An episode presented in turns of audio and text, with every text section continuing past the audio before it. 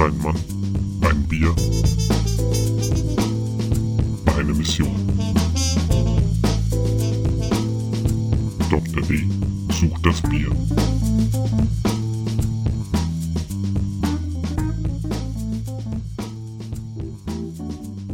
Hallo und herzlich willkommen zum aktuellen Bierstudio mit eurem Gastgeber Philipp Daiber. Und das ist mein erstes Brautagebuch. Ich habe mich endlich getraut, jetzt mal selber zu brauen. Manche Leute werden sich vielleicht fragen, okay, er macht da jetzt schon länger rum. Warum hat das so lange gedauert? Hat ein paar Gründe. Einerseits war einfach immer die Garage vollgemüllt, muss ich ganz ehrlich zugeben. Und bis ich das endlich mal soweit hatte, in einer Form, wo ich auch sage, okay, das, was ich jetzt braue, möchte ich danach auch noch trinken. Das hat einfach ein bisschen gedauert. Zusätzlich muss ich noch eine andere Sache gestehen. Als Biologe bin ich mit der Fermentationsseite total im Rein.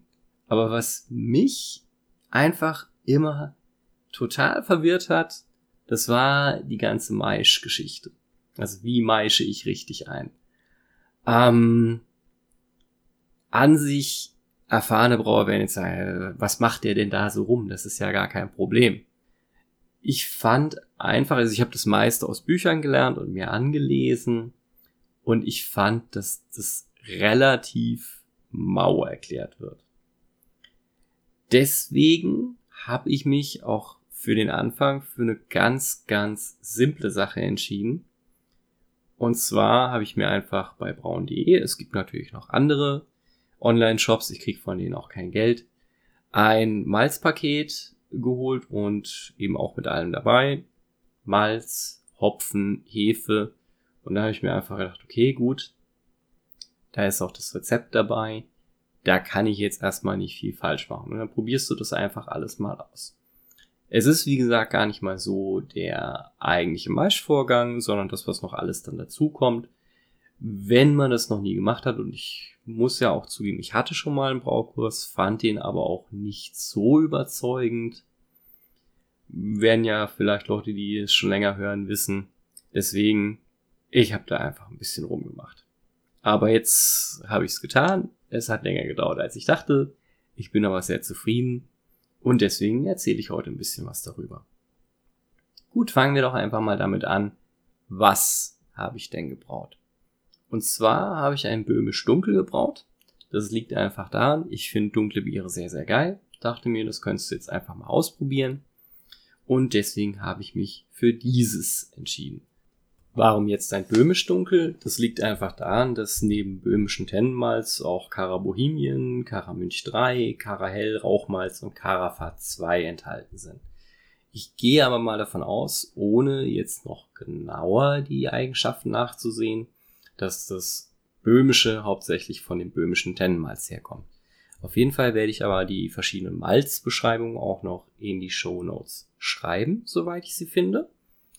Fand ich aber auf jeden Fall eine sehr gute Mischung. Ähm, was war noch in dem Paket enthalten? Äh, zwei Sorten Hopfen, einmal Brewers Gold und Saas und sowie eine untergärige Pilsner Hefe, deren Vergäroptimum bei 12 bis 14 Grad liegt. Okay, soweit so gut. Was für einen Braukessel habe ich verwendet? Ich habe mich vor längerer Zeit für den Klarstein Mundschenk entschieden, der Maisch und Braukessel miteinander kombiniert. Und zwar dadurch, dass ein Malzrohr vorhanden ist, was es eben erlaubt, diesen Maischkessel dann auch zum Läutern zu verwenden. Und natürlich, wenn das Ganze geläutert ist, kann man es dann auch zum Würzkochen verwenden. Ich bin grundsätzlich mit dem Ding sehr zufrieden. Ich hatte am Anfang mal ein Problem damit. Der erste Kessel, den ich geschickt bekommen habe von Klarstein, war undicht. Aber den haben sie dann auch ohne Probleme ausgetauscht. Insofern alles okay. Er ist auch programmierbar. Das habe ich allerdings noch nicht großartig ausprobiert. Ich habe es jetzt erstmal einfach, ja, ganz, ja, ganz händisch probiert. Also immer jede, bei jeder neuen Temperatur das Ganze auch wieder händisch eingestellt. Wie gesagt, man kann es sich vielleicht auch ein bisschen einfacher machen, wobei ich jetzt den großen Vorteil noch nicht sehe, aber probiere ich wahrscheinlich beim nächsten Mal aus. Insgesamt muss ich sagen, mit der Umweltpumpe und dem Malzrohr und dem ganzen Zubehör, was dabei ist, gefällt mir der Kessel sehr, sehr gut. Das Einzige, was mir auffiel, und da war ich natürlich eben aufgrund meiner fehlenden Erfahrung ein wenig verunsichert, im unteren Bereich, also wir reden hier so von 38 bis 40 Grad, heizt er doch sehr stark. Also mir war es am Anfang nicht möglich, die Temperatur zu halten, die lag ein bisschen zu hoch. Das kann eventuell daran liegen, dass ich natürlich immer auf voller Power gearbeitet habe. Eventuell funktioniert das besser, wenn ich die Heizleistung ein wenig runtersetze. Das muss man aber einfach mal ausprobieren. Werde ich ja dann nächsten, beim nächsten Mal ausprobieren können. So, ja. Wann fing das Ganze an? Letzten Sonntag. Nein, vorletzten Sonntag jetzt schon um 10 Uhr. Wahrscheinlich rollt jetzt schon jeder erfahrene Brauer den, äh, die Augen und meint, oh, viel zu spät, viel zu spät. Musste ich auch feststellen, also da ich ja etwas länger gebraucht habe, weil mir manche Schritte noch nicht so ganz klar waren. Ja, also man sollte etwas früher anfangen. Weil um 10 Uhr habe ich wirklich erst den Kessel angeschmissen und bis dann alles auch aufgeheizt hat und alles gemacht ist. Also es war dann schon sechs, bis alles fertig war, circa. Gut, ähm, was hatte ich jetzt für einen Maischeplan? Das war erstmal den Hauptguss auf 38 Grad, auf 38 Grad zu hitzen und eben einzumeischen bei einer 30-minütigen Rast. Das war eben das, wo ich das Problem hatte, dass der Kessel eher auf die 40 Grad hochgeheizt hat und dann versucht hat, wieder auf 38 runterzukommen. Eventuell kann man das einfach umgehen, indem ich das nächste Mal weniger stark heize. Das ist was, das muss man ausprobieren. Musste jetzt aber dann auch ähm, im Nachhinein erkennen, okay, das ist jetzt nicht so schlimm, weil die Enzyme, die man hier ähm, aktivieren will, die arbeiten auch bei 40 Grad. Insofern alles soweit ganz gut. Dann eine Temperaturerhöhung auf 52 Grad, dann eine Temperatur auf 64 Grad. Bei der Temperatur auf 52 Grad war eine 30 Minuten Rast enthalten, bei 64 Grad dann eine 20 Minuten Rast, dann die Temperatur hoch auf 72 Grad mit einer 20 Minuten Rast und danach nochmal die Temperatur auf 78 mit einer 10-minütigen Rast. Laut Rezept war der Hauptguss 17 Liter und der Nachguss 14 Liter. Das fand ich auch etwas missverständlich. Also ich habe keine 14 Liter gebraucht, aber dafür dazu später. Hier kann ich bloß sagen, okay, das Maischen war echt super entspannt, weil der Klarstein hat eine Umweltpumpe, insofern man muss nicht ständig rühren. Fand ich gut. Also kann ich mich nicht absolut nicht beschweren. Es war recht wenig zu tun, super entspannt. Deswegen erzähle ich jetzt noch ein bisschen was zu den Rasten. Warum denn überhaupt die 38 Grad Rast? Und zwar möchte man hier die Glucanasen aktivieren, die eben die Hüllproteine des Malzes angreifen, um dann eben sp später besser an die restlichen Inhaltsstoffe zu kommen. Glucanasen arbeiten auch noch bei 40 Grad. Deswegen musste ich im Nachhinein erkennen, okay, alles klar, das wird wohl doch geklappt haben. Aber man ist natürlich am Anfang ein wenig ja, nervös. Ich muss zugestehen, ich muss noch mal gucken, aber ich vermute mal, dass die 52 Grad Rast eine Proteinrast ist, eben, eben auch noch mal ein paar Proteine zu denaturieren. Aminosäuren brauchen wir natürlich in der Würze. Das ist ganz, ganz wichtig, aber größere Proteine brauchen wir eben nicht. Und Proteine fangen im Allgemeinen an, ab 50 Grad zu denaturieren. Enzyme bilden da immer ein bisschen die Ausnahme. Die, sag ich mal, ja, also wie wir ja auch sehen, wir können da noch ein bisschen weiter erhitzen, aber die ersten Proteine fangen eben immer schon an, ab 50 Grad an zu denaturieren. Genau. Die 64 Grad Rast ist die Maltose-Rast. Hier wird eben Stärke zu unter anderem zu Maltose abgebaut. Und hier sind hauptsächlich die Beta-Amylasen aktiv. Dann als nächstes eben bei 72 Grad die Glukoserast. Da sind Alpha-Amylasen am Arbeiten und hier wird eben auch Stärke zu Glucose abgebaut, hauptsächlich. Und die Temperatur auf 78 Grad zu erhöhen. Das denaturiert dann ein. Das deaktiviert oder denaturiert dann eben am Ende die Enzyme, da wir halt da nicht weiter wollen, dass es weiterarbeitet. Es entstehen natürlich nicht nur Maltose und Glucose, es entstehen, entstehen auch Dextrine und andere Zucker, aber das sind eigentlich so die wichtigsten, die man im Brauprozess haben will. Glucose ganz klar, weil das kann man super vergären. Ähm, Maltose, weil die natürlich dann später auch noch weiter abgebaut werden kann. So. Genau, wie gesagt, soweit super entspannt. Was für mich dann etwas spannender war nach der ganzen Kocher, äh, nach der ganzen Maischerei, war eben das Läutern. Weil hatte ich noch nie gemacht. Ich muss ganz ehrlich zugeben, ich habe ja bisher nur mit Rohstoffen gearbeitet, die nicht mehr so intensiv bearbeitet werden müssen. Beim Cider war es einfach so, da konnte ich mir dann einfach, ja, im Prinzip habe ich die Hefe in den Apfelsaft gestreut. Beim Met, klar, da muss man natürlich nochmal die, ja, die eigentliche, ich sage jetzt mal Würze herstellen, eben aus Honig und Wasser, muss das Ganze auch mal ein bisschen aufkochen. Das ist dann schon ein bisschen mehr Aufwand, aber grundsätzlich muss ich dann halt nichts mehr filtern. Und das war halt eben so, also beziehungsweise läutern und das war das, was mich noch so ein bisschen, ja, nervös gemacht hat, weil dadurch, dass ich halt eben auch mit den Nachgussplänen ein wenig dachte, okay, das kann irgendwie nicht sein, habe ich da halt eben gedacht, okay, irgendwie, das kann nicht stimmen. Wie gesagt, funktioniert mit dem Malzrohr super. Das Einzige, wo man echt aufpassen muss, ist, dass der Henkel, der vom Klarstein mitgeliefert wird, auch gut drin sitzt weil ein, zwei Mal ist es mir noch abgerutscht und es ist ein bisschen blöd, wenn einem so ein volles Malzrohr dann doch runterkracht. Aber nichts passiert. So, jetzt kommen wir mal zum Thema Nachguss. Wir erinnern uns, Nachguss stand im Rezept 14 Liter. Ich gehe davon aus, dass die Nachgussmenge für ein offenes System gedacht ist. Also, dass ich wirklich auch einen offenen Maischkessel beziehungsweise Braukessel habe. Ähm, ich hatte auch zwischendurch mal andere gefragt, die da schon ein bisschen mehr Erfahrung hatten als ich. Grundsätzlich kann man schon sagen, okay, klar, beim Maischen gehen einem circa 10% verloren, beim Kochen gehen einem circa 10% verloren. Beim Maischen kommt natürlich zusätzlich noch das äh, Problem dazu, dass der Treber auch eine ganze Menge äh, Wasser saugt. Und das muss man eben dann alles so ein bisschen in, ja, mit in die Rechnung mit reinnehmen. Jetzt ist es aber so, der Klarschein ist im Prinzip recht geschlossen. Wir haben da einen Glasdeckel, da ist zwar ein kleines Loch rein, äh, drinne, dass die Umweltpumpe, dass man da wieder mit dem Loch reinkommt, äh, mit dem Rohr reinkommt. Aber das ist jetzt nichts, wo ich sagen würde, dass man da massiv Wasser verliert. Und da muss ich auch ganz klar sagen, da wurde ich in meiner Meinung bestätigt weil ich habe circa 6,5 Liter Nachguss benötigt und habe dann einfach geguckt, dass ich wieder auf die 20 Liter auffülle, die ja auch im Prinzip das Rezept liefern soll.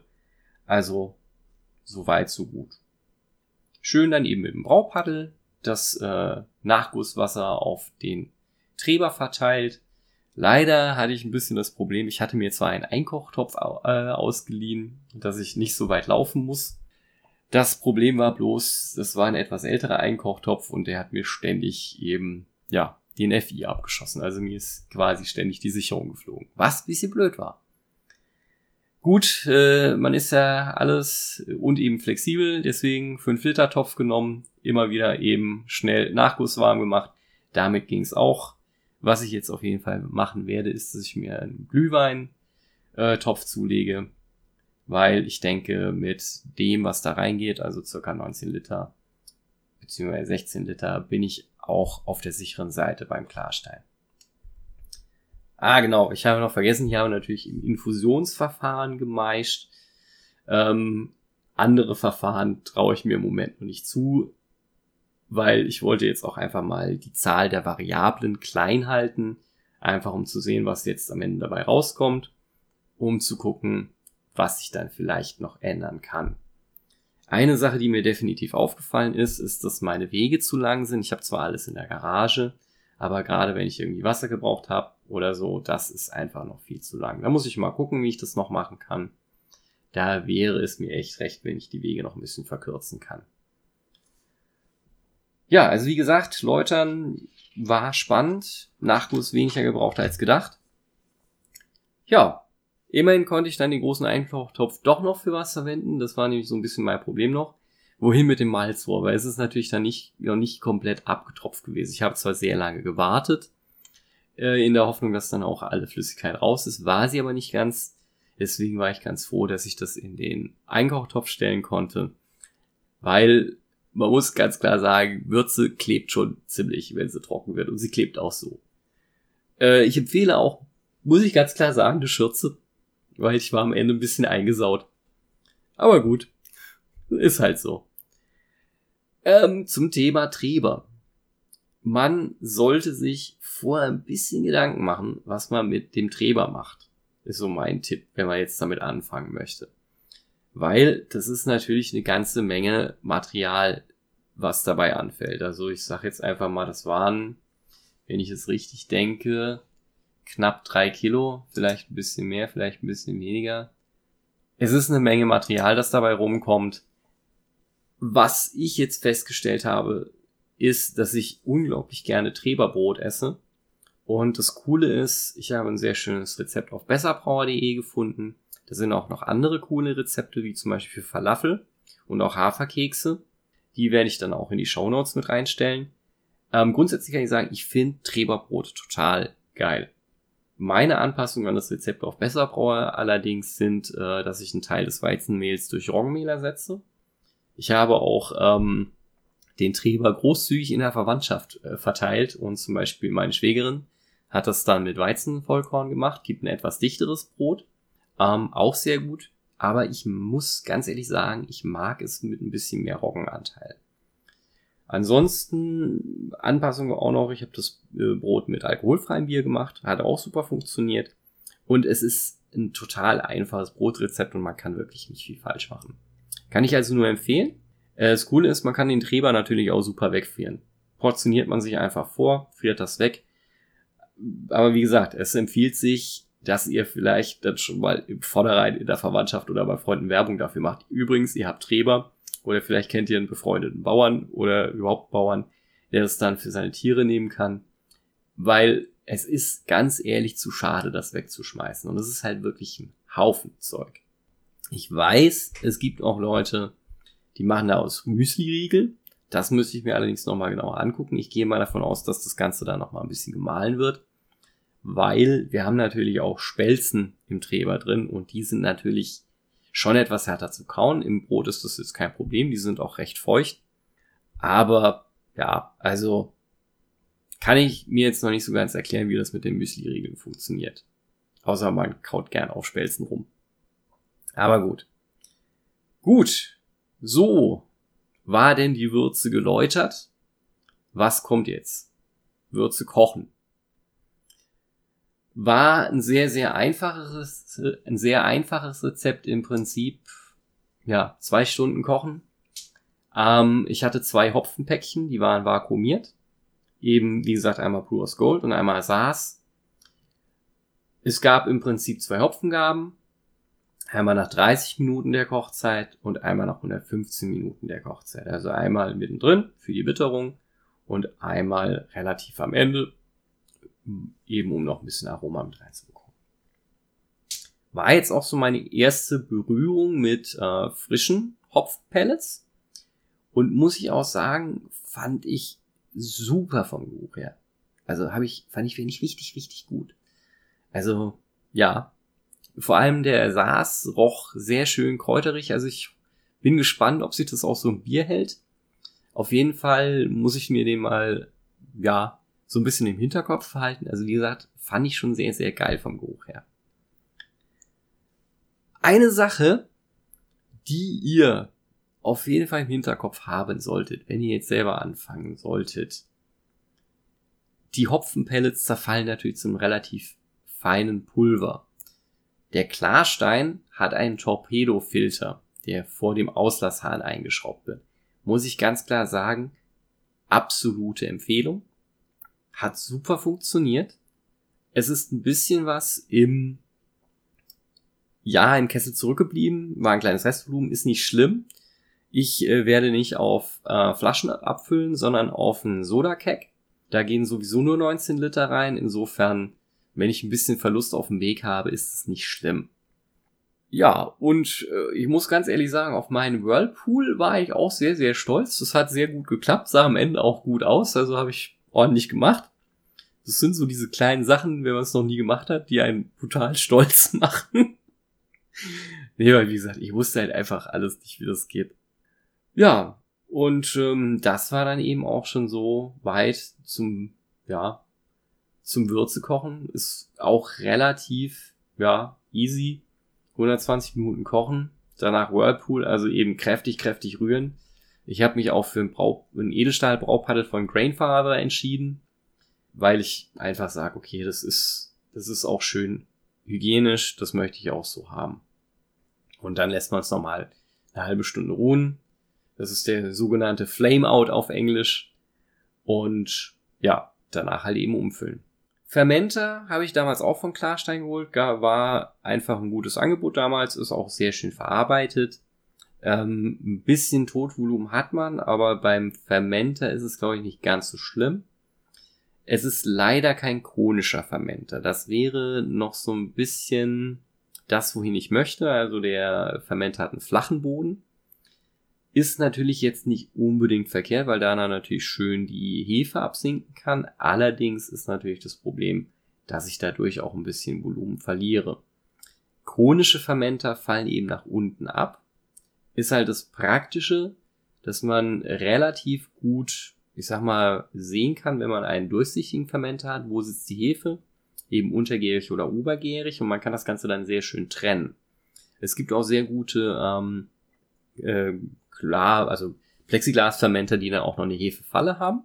Wenn man die eben wiederverwenden möchte, finde ich eine geile Sache. Das wäre so eigentlich das nächste, was ich mir gerne noch holen würde. Ganz klar, Edelstahl, was Reinigung angeht, absolut ungeschlagen. Bei den Plexiglas-Fermentern muss man da ein bisschen aufpassen, beziehungsweise ist es eigentlich kein Plexiglas, sondern PET. Ähm, wenn man da natürlich falsch rangeht, kann man natürlich Mikrorisse produzieren und da wiederum kann natürlich am Ende was drin sitzen. Aber man muss natürlich sowieso immer aufpassen, dass man alles ordentlich sauber macht, alles ordentlich desinfiziert. Wenn man das beachtet, dann ist das schon in Ordnung. Und grundsätzlich ist es auch so, wenn man ordentlich anstellt, also wenn man die Hefe ordentlich reingibt, dann ist es auch kein Problem. Normalerweise sollte die Hefe dann so schnell wachsen, dass die recht schnell alles andere verdrängt, was reingekommen sein könnte. Bis auf wenige Ausnahmen. Gut, was kam da noch dazu? Man muss das Ganze kühlen. Ähm, man kann entweder warten, bis es von alleine wieder so kühl ist, äh, dass man die Hefe anstellen kann. Da wäre ich allerdings in einem Tag wahrscheinlich nicht fertig geworden, beziehungsweise kurz vor zwölf. Deswegen habe ich mir noch eine Kühlspirale geholt im Voraus. Und zwar den Brewfirm Chillen für 20 Liter. Ist im Prinzip einfach ein Tauchsieder, den man reinhaut und ja, dann halt eben mit kaltem Wasser durchlaufen lässt. Da muss ich sagen, da war ich zwischendurch ein bisschen sauer. Das hat nicht gut funktioniert am Anfang. Ich gehe mal davon aus, dass es weniger an dem dass es weniger an der Kühlspirale liegt, sondern an den Anschlüssen, die ich verwendet habe. Weil ich muss zu meiner Schande gestehen, ich habe keine original Gardena-Ventile verwendet oder Schlauchanschlüsse, sondern einfach das, was der günstige Baumarkt bei uns hatte. Wobei ich da nochmal einen Qualitätsunterschied feststellen konnte. Weil sie haben günstige, die sehen ähnlich aus wie die Gardena-Teile, und sie haben noch günstigere, die dann auch schon sehr billig aussehen, aber ich hatte leider nichts anderes. Und man muss ja auch sagen, ich war ja auch äh, sehr überrascht, was so ein Original Gardena Ventil doch auch kosten kann. Ja, ist schon spannend. Ja, aber das Problem war schlicht und einfach, ähm, dass die Anschlüsse getropft haben. Also da hatte ich ein bisschen Problem, das Ganze dicht zu bekommen. Ich habe es dann irgendwie so hingefummelt gekriegt, dass es einigermaßen lief. Ich habe dann auch meinen 5 Liter Messbecher darunter gestellt. Insofern war alles in Ordnung. Ich hatte mich auch Gott sei Dank dafür entschieden, das Ganze diesmal noch mit Leitungswasser zu machen. langfristig ist es, ist der Plan, das mit Zisternenwasser zu machen, weil man braucht einfach eine Menge Wasser zum Kühlen. Und das ist natürlich auch einfach gutes Trinkwasser, das tut mir dann schon ein bisschen in der Seele weh. Aber hätte ich das jetzt mit Zisternenwasser gemacht, das halt eben nicht geklärtes Grauwasser ist und mir wäre was davon in die Würze reingekommen, ich hätte mich einfach zu Tode geärgert. Deswegen muss ich jetzt nochmal vorausprobieren, ob jetzt eben die Original Gardena Anschlüsse das Ganze dann dicht halten. Ich hoffe. Ansonsten muss ich mal gucken, wie ich das Ganze eventuell noch dicht bekommen kann, weil ja, wie gesagt, auf lange Frist möchte ich da nicht so viel Leitungswasser für verbrauchen. Okay. Die Kühlung hat circa 30 bis 40 Minuten gedauert. Danach hatte ich eine Anstelltemperatur von 22,5 Grad.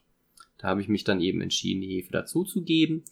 Die habe ich vorher in einem Bierkrug ein bisschen vorgezogen. Ich habe mir einfach ab einem gewissen Zeitpunkt ein wenig von der Würze abgefüllt, habe die dann eben stehen lassen, bis sie circa Raumtemperatur hatte und habe dann die Trockenhefe reingegeben und die eben mit einem Alufoliendeckel ein bisschen stehen lassen. Konnte dann eben auch schon sehen, dass sich Schaum gebildet hat, also eben die Hefe aktiv ist. Und als ich dann die Anstelltemperatur erreicht hatte, habe ich das dann in den, in das Hauptvolumen gegeben. Was ich dann auch noch gemacht habe, war einmal die Specific Gravity zu nehmen. Ich habe mir irgendwann einen Refraktometer gekauft und ich hatte ein SG von 1,045, was so eben 11 bis 12 Grad Plato entspricht, eher Richtung 11 Grad Plato. Ähm, danach hat das Ganze ein bisschen bei uns im Haupthaus gewohnt, bei 25 Grad, da ich eine relativ schnelle Wachstumsphase haben wollte.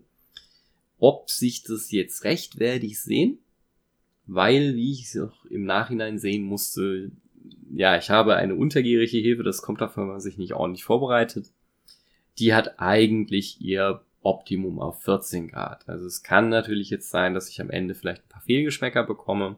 Das werden wir sehen. Mittlerweile ist aber der Fermenter in die Garage umgezogen und steht dort bei 12 bis 14 Grad. Ähm, was ich auch empfehlen würde, ist, dass man sich für seinen Fermenter so ein Flüssigkristallthermometer besorgt, wenn man halt eben nicht ständig irgendwie was reinhalten möchte das zeigt einem ganz gut an, auf was für eine Temperatur eben das gerade ist. Ja, und ansonsten muss ich sagen, ich habe ja immer sehr viel Spaß daran, äh, der Hefe beim Arbeiten und Wachsen zuzusehen. Also zwei Tage lang gab es ein sehr schönes Blubbern. Eben im, äh, ja, im, im Gärverschluss. Also das war schon sehr, sehr spaßig zuzusehen. Mittlerweile habe ich auch schon mal wieder eine Messung gemacht, was die Specific Gravity angeht. Und die SG ist mittlerweile bei 1,025. Das heißt, wir haben jetzt nach einer Woche eben einen Abfall von 0,02. Und das entspricht schon mal ungefähr einem Alkoholgehalt von 3%. Ich gebe dann auch noch die Tabelle mit in die Show Notes, aus der ich diese Angabe habe. Ja, gut, ansonsten, was habe ich jetzt noch im Nachhinein zu sagen? Wie gesagt, wäre spannend. Hat wesentlich länger gedauert, als ich dachte. Ganz klar, mit ein bisschen mehr Erfahrung ist es dann auch schneller hinzukriegen, wie ich denke. Für mich wäre eben so als Mitnahme das nächste Mal ein bisschen früher anfangen. Jetzt ist so ein bisschen die Frage, was mache ich das nächste Mal? jetzt komme ich sowieso als nächstes dann erstmal dazu, dass ich das Fass befüllen muss, dass ich damit meine Erfahrungen sammeln muss. Ich werde auch ähm, zum Beispiel äh, unter Druck karbonisieren, also ich werde nicht eben nochmal die Hefe zufüttern. Ist mir lieber so, vor allem weil ich damals von bei dem Paket noch jede Menge so die von diesen kleinen CO2-Patronen dazu bekommen habe. Da denke ich mir, dafür kann ich die jetzt auch einfach verwenden. Ja, ansonsten kann ich nur empfehlen, wenn ihr mit dem Klarstein arbeitet. Es gibt äh, ziemlich coole YouTube-Videos, wo ihr euch einfach mal die grundlegende Handhabung angucken könnt. Das hat mir sehr, sehr weitergeholfen. Ähm, ich habe mittlerweile drei Bücher zum Thema Brauen. Gut, ich sag mal so, American Sour Beers ist schon ein bisschen fortgeschritten, was in die Richtung geht. Brew Like Yeti fand ich sehr, sehr gut geschrieben ähm, und hat auch sehr gute Anleitung. Also besser als das eine Braun, Bierbraunbuch, das ich noch habe. Das fand ich ein bisschen verschwurbelt geschrieben. Aber grundsätzlich, für mich hat sich eigentlich rausgestellt, entweder ein Video angucken, und zwar auch, sag mal, zu dem System, mit dem ihr arbeitet, oder halt eben einen ordentlichen Braukurs machen. Und da ist natürlich immer die Gefahr ein bisschen dabei, dass es vielleicht dann nicht so wird, wie ihr euch das am Ende vorstellt. So, dann wäre ich aber jetzt heute mal fertig. Ich habe jetzt auch keine News für euch. Ja, ich muss zugeben, ich habe jetzt nicht groß recherchiert, aber es ist, ja, es ist ja auch im Moment relativ wenig los. Also, es normalisiert sich wieder so ein bisschen im Biermarkt. Aber klar, Festivals sind immer noch ein bisschen ab, sind immer noch abgesagt. Jetzt haben wir natürlich Hauptsaison für Coronaviren. Wir werden sehen, wie es wird. In diesem Sinne wünsche ich euch eine gute Zeit. Bleibt gesund und sag wie immer, stay thirsty. In diesem Sinne, ciao, bis zum nächsten Mal. Und das Obligatorische, wenn es euch gefallen hat, hinterlasst mir vielleicht irgendwo eine Bewertung. Aber müsst ihr auch nicht. So, und jetzt ist aber fertig. Ciao.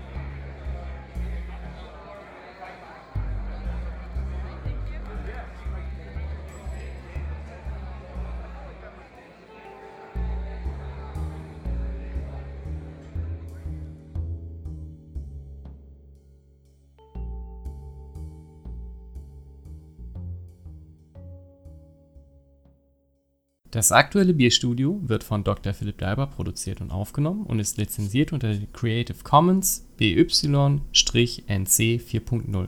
Das heißt, ihr dürft das Werk bzw. den Inhalt vervielfältigen, verbreiten und öffentlich zugänglich machen bei folgenden Bedingungen. Ihr nennt den Namen des Podcasts, das aktuelle Bierstudio und es gibt keine kommerzielle Nutzung.